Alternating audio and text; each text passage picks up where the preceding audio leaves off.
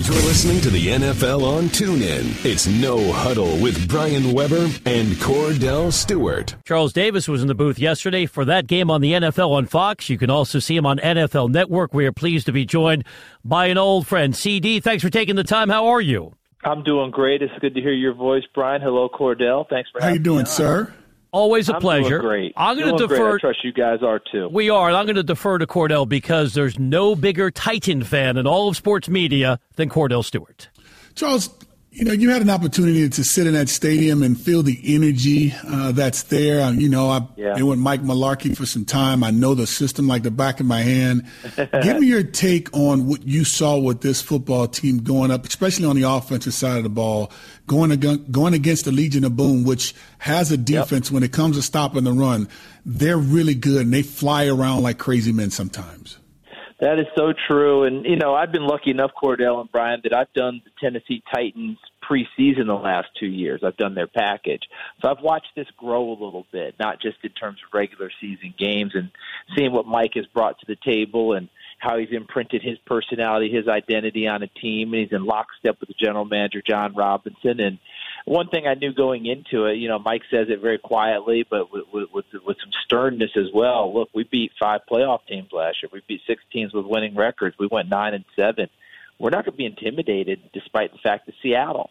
And it, to me, it was a measuring stick game. Was a proven game for you know the national media, for the national fans to see Tennessee take on someone recognizable because Seattle is more than recognizable.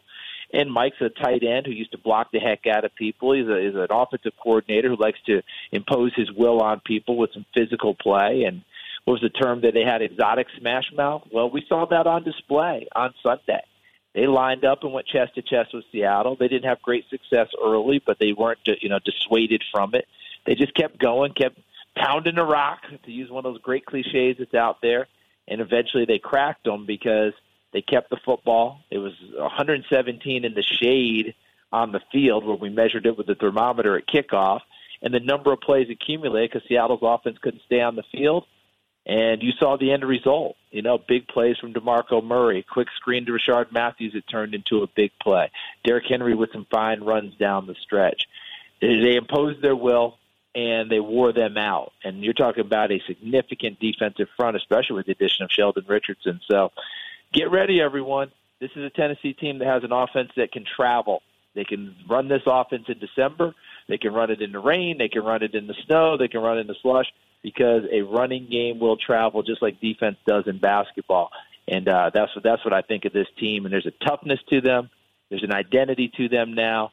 And now they just have to continue to play to that level. And the last thing I'll tell you, Kordell, as I end this filibuster, they have one big hurdle they've got to get over, and that's the Indianapolis Colts, believe it or not. Indianapolis has beaten them 16 out of the last 17. Tennessee was two and four in their division last year and went nine and seven overall. If they if they go three and three in the division, I think they win it last year ahead of Houston. So that's the big deal for them. Taking care of business in the division. Oh, guess who they have this week? Houston. So they've got to get ready to go. But Indianapolis has beaten them 16 of 17, and I'm still trying to fathom that. Taking you around the league with one of the best in the business, Charles Davis. Charles, as for Seattle, to get a magnificent performance out of Russell Wilson, 373 passing yards, four touchdowns, and still lose. I know it's early, but does it tell us that Seattle's dealing with some real issues? They, they're, they're definitely dealing with some issues, Brian, on the offensive front because sometimes the numbers lie a little bit to us. Because Russell was magnificent, but he put up 373, um, and he ran for his life most of the day. I think one of the most significant stats in there is the, is the one that's not not really stated, and that's that Russell Wilson, while sacked one time for the game, probably escaped enough sacks or potential sacks that we could be pushing double digits.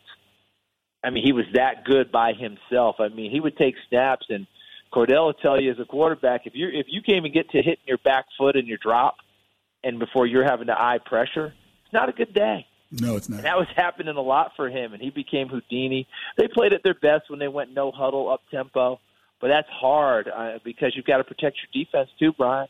You know, if you go up tempo, no huddle, and go three and out a couple of times, or only get one first down, your defense doesn't get much rest, and they were worn out yesterday anyway. So it was a very difficult task for them. But Wilson is so good; I'm not sure he gets the credit he deserves because he continues to operate behind an offensive front that can't quite pull it together enough, and the pressure is always there. And I still can't believe he only got sacked one time.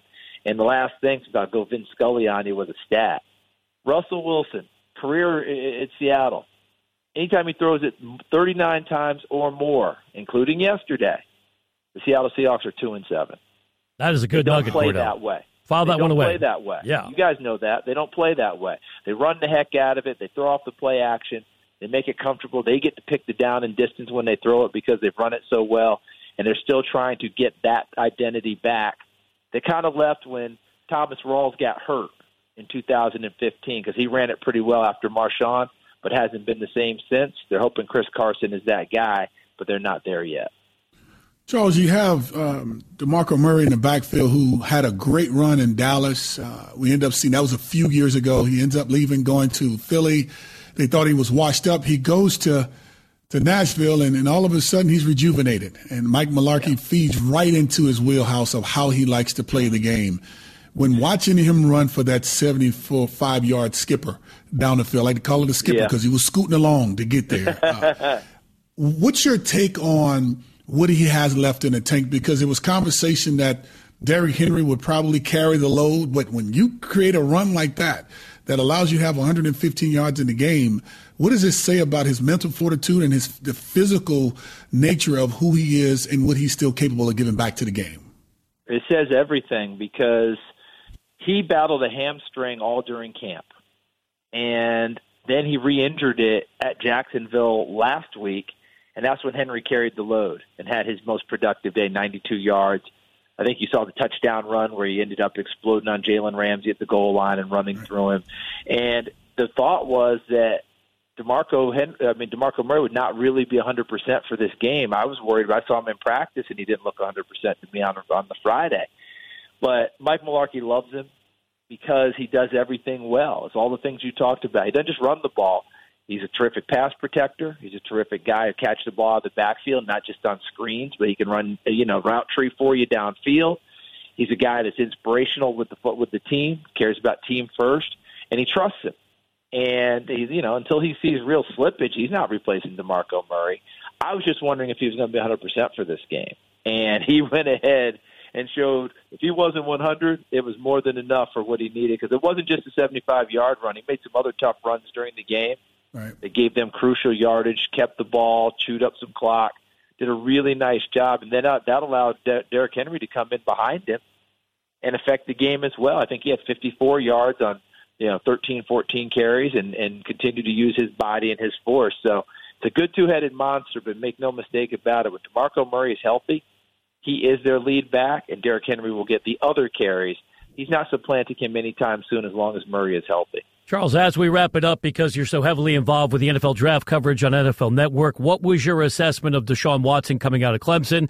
Watching that game yesterday, he almost beat the Patriots on the road to Gillette Stadium. Yeah, he, he, you know, it's easy to say that you like the guy a lot coming out when they play well early, but you can check the records and all that. He was my number one quarterback in last year's class, and it's what you saw yesterday in New England is why I put him there. When the lights are the brightest, he shines. Okay, when the lights are there, he's he he, he goes. And it's not that he doesn't play well when it's not a big game. That's not the point at all. It's just that to me he elevates in big games. And I've said it before, I'll leave it here. His last two seasons at Clemson, let's let's count what I would call really significant games down the stretch. Two ACC championship games where they beat North Carolina, who I believe was ten and one at the time. They beat Virginia Tech last year, you know, his last year there, and that's Virginia Tech. Everybody knows about them and Bud Foster's defense college football semifinal two years in a row. They really whacked Oklahoma, and then last year they destroyed Ohio State. And then in the championship game, he went one and one against Alabama and could have easily been two and zero. Alabama made some big plays in the kicking game, a big return by Kenyon Drake for a touchdown, and then of course the onside kick that Nick Saban had the fortitude to call, and they executed it, and that gave them the extra uh, extra uh, series and advantage and won the ball game. But this is a kid who has an effect, a major effect on those types of games. I knew he would be intimidated going into New England. Did I think it would take a Tom terrific, Tom terrific uh, drive to win it for New England? I didn't think so, but I knew that he would acquit himself well. So all those things that go into it, that was just continue to get better for this young man as he continues to uh, you know, ascend into being a top pro quarterback. So I have no doubt that he's going to be a Pro Bowl quarterback before his career is over. Charles, always a pleasure. Kordell, as we wrap it up, I just informed Kordell that Charles and I have been friends for 20 years. You want to ask Charles what I was like when I was 25? I'm sure I was very self aware and a low key young man. I like how he no tried doubt. to guide you and how to answer that question, Charles. You like how That's he did the Stanford that education just, I play, my friend. I'm, I'm, listen, I'm just co-signing on it, man. Thank you. That's why we're friends. That's it. It's all right, Charles. We'll talk about it another time. We'll talk about it another time. Just you and I, Charles. Just you and I. You, you, you have my number, Kordell. That's right. All right. Thank you, Charles. You guys be good. It's great to chat with you. Always a pleasure. He's one of the best in the business. You've been listening to No Huddle with Brian Weber and former Steelers quarterback Kordell Slash Stewart live on the NFL on TuneIn. 20, 15, 10, 5, touchdown. The National Football League is on TuneIn.